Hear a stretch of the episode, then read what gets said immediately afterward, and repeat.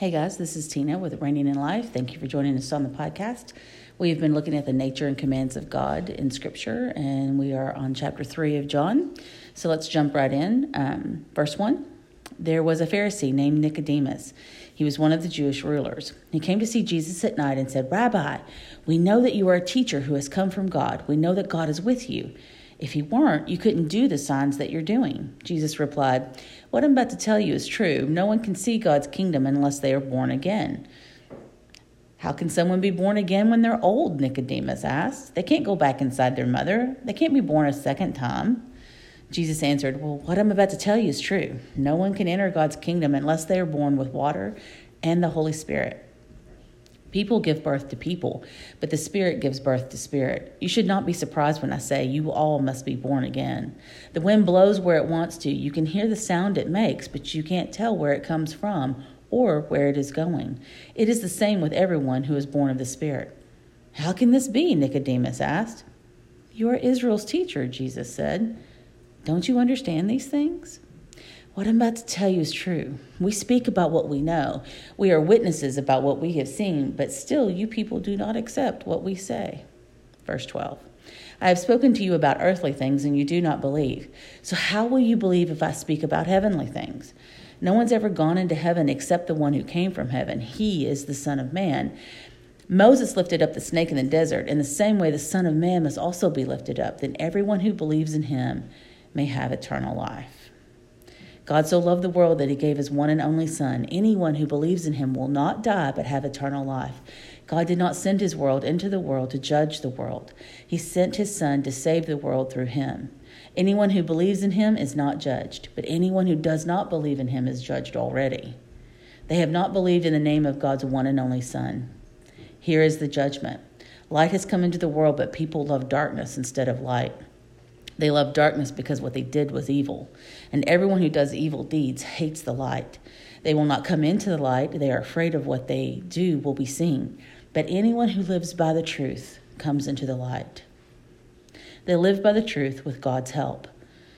They come into the light so that it will be easy to see their good deeds.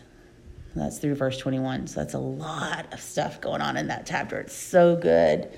It's like you know how you you know you bite into something that's really juicy and good like that whole passage is just amazing. So nicodemus comes and is asking rabbi jesus for um, some information and and rabbi is one of the titles that he's known by quite a bit in the scriptures um, it means teacher in the jewish um, culture. So he was recognized jesus was recognized as a teacher of the day. So nicodemus comes um, asking questions. And Nicodemus is a Pharisee, which means he's very well educated in the scriptures. Like he he knows his stuff. He's not a stupid man, and he's not an uninformed or uneducated man. But at the same time, there's stuff going on with Jesus that's like, hmm, I don't. I, I need to ask some questions.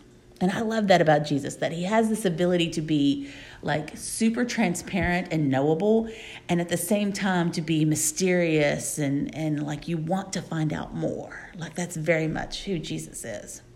So he comes asking questions. And Jesus says repeatedly in this passage, What I'm about to tell you is true. Or if you're reading the King James, Verily, verily, I say unto thee, you know, this is truth. Like I'm telling you the truth. And I love that about Jesus, that he tells us the truth. He doesn't lie to us. Um, and that's so important. Like if you're building a relationship with someone and you don't tell them the truth and you lie to them, I don't know how you can build a relationship with someone when it's built on lies. So Jesus tells us the truth, and I love that about his character. He says, um, No one can see God's kingdom unless they are born again, verse 3. And he says, um, in verse 5, no one can enter God's kingdom unless they are born with water and the Spirit. Verse 6 is hilarious. People give birth to people, but the Spirit gives birth to Spirit, and that's true. And we see, see part of, like, excuse me, we see part of the Holy Spirit's nature in that passage because the Holy Spirit's job is to birth us into the family of God. Like his job is to convict us of sin, to convince us of righteousness, to convince us of judgment, so that we will be able to understand that what is going on in our lives is that we are sinning, that we need to repent, that one day we will be judged, and so we need to be saved. Like that's part of the Holy Spirit's job, and He births us into the family of God when we repent and we receive Jesus as Savior.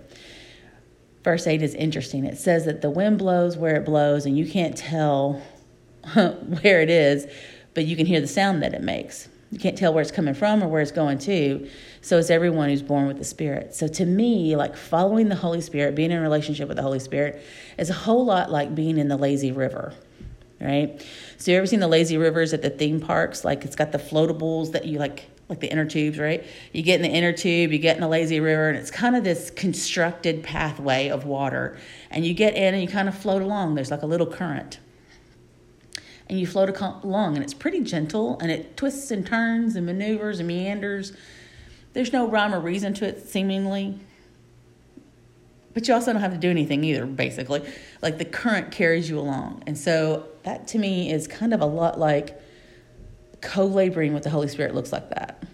Like you know there's stuff that i do but it's really him. It's his power moving me along through the current. So i love that um, Jesus says in verse 10, um, he does this kind of switch in what he's saying. So here's verse 11. Um, I, what I'm about to tell you is true. We speak about what we know. We are witnesses about what we have seen, but you people still do not accept what we say.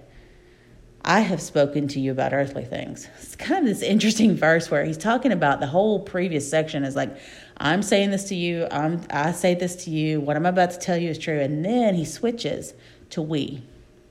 And then on verse 12, he goes back to I. So that verse 11 there, where he switches to we, to me, that's really kind of him speaking on behalf of the whole Trinity. You know, we speak to you about what we know. We are witnesses about what we have seen, but still, you people do not accept what we say. So I think one of the smartest things we can do with our lives is to accept what God says. And there are going to be times when you're not going to understand what God's saying. Like, I can almost guarantee you, there are going to be times when you don't understand what God's saying, because I definitely know that's true for me. There are times when He says things and I think, I don't understand that at all. Um, you know, but here's the thing that I've come to discover over the years that when I understand something, no trust is required. Like, if I understand why you're doing what you're doing, I don't have to trust you because I understand you. But when I don't understand you and I don't understand why you're doing what you're doing, it's in that moment that I have the privilege of trust. And the ability to trust someone in that moment is really dependent upon what you know about them, whether or not their character is trustworthy. So, one of the smartest things we can do with our life is to make it easier for us to trust Him. And one of the ways that we make it easier for us to trust Him is to get to know Him. So that's why I'm so glad that you're listening to this podcast. So that's the goal of this podcast is to get to know him.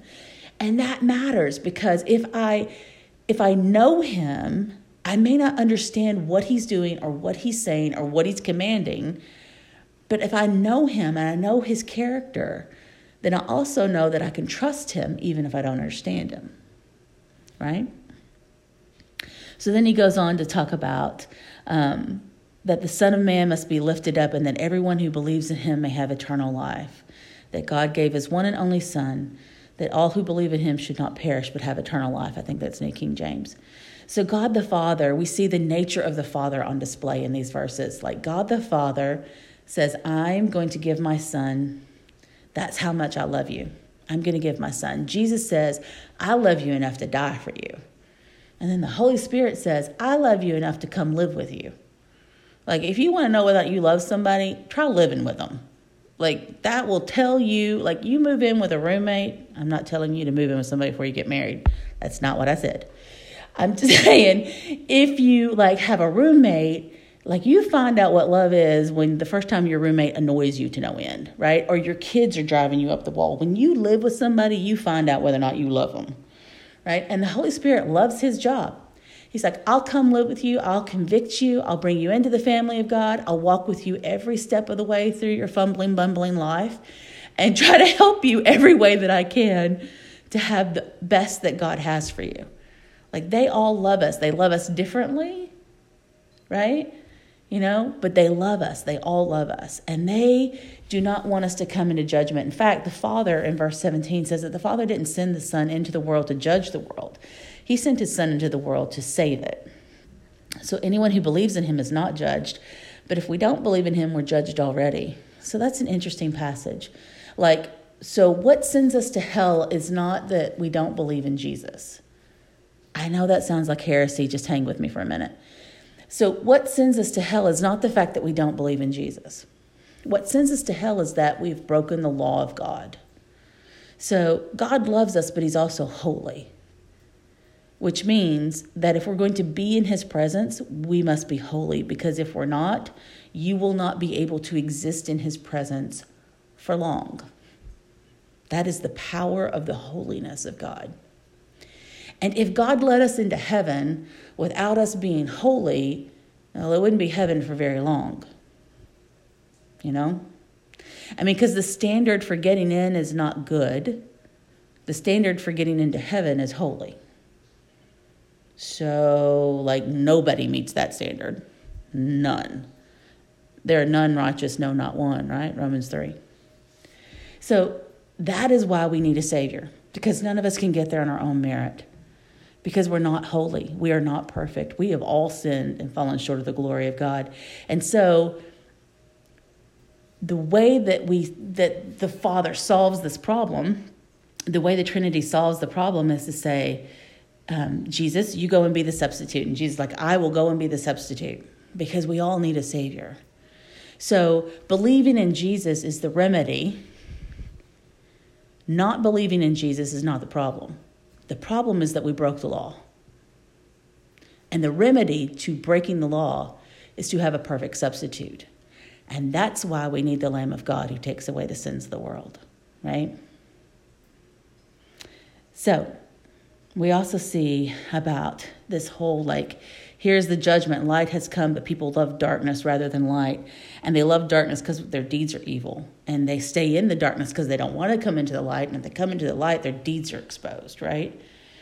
And every single one of us before we got saved were exactly the same way. Like, let's not kid ourselves, right? Let's let's do a little humility here. All of us are screwed up. All of us are sinners and we all need a savior. There's none righteous. So, like when people are living in darkness and they're hiding their evil deeds, it's because they're scared of exposure.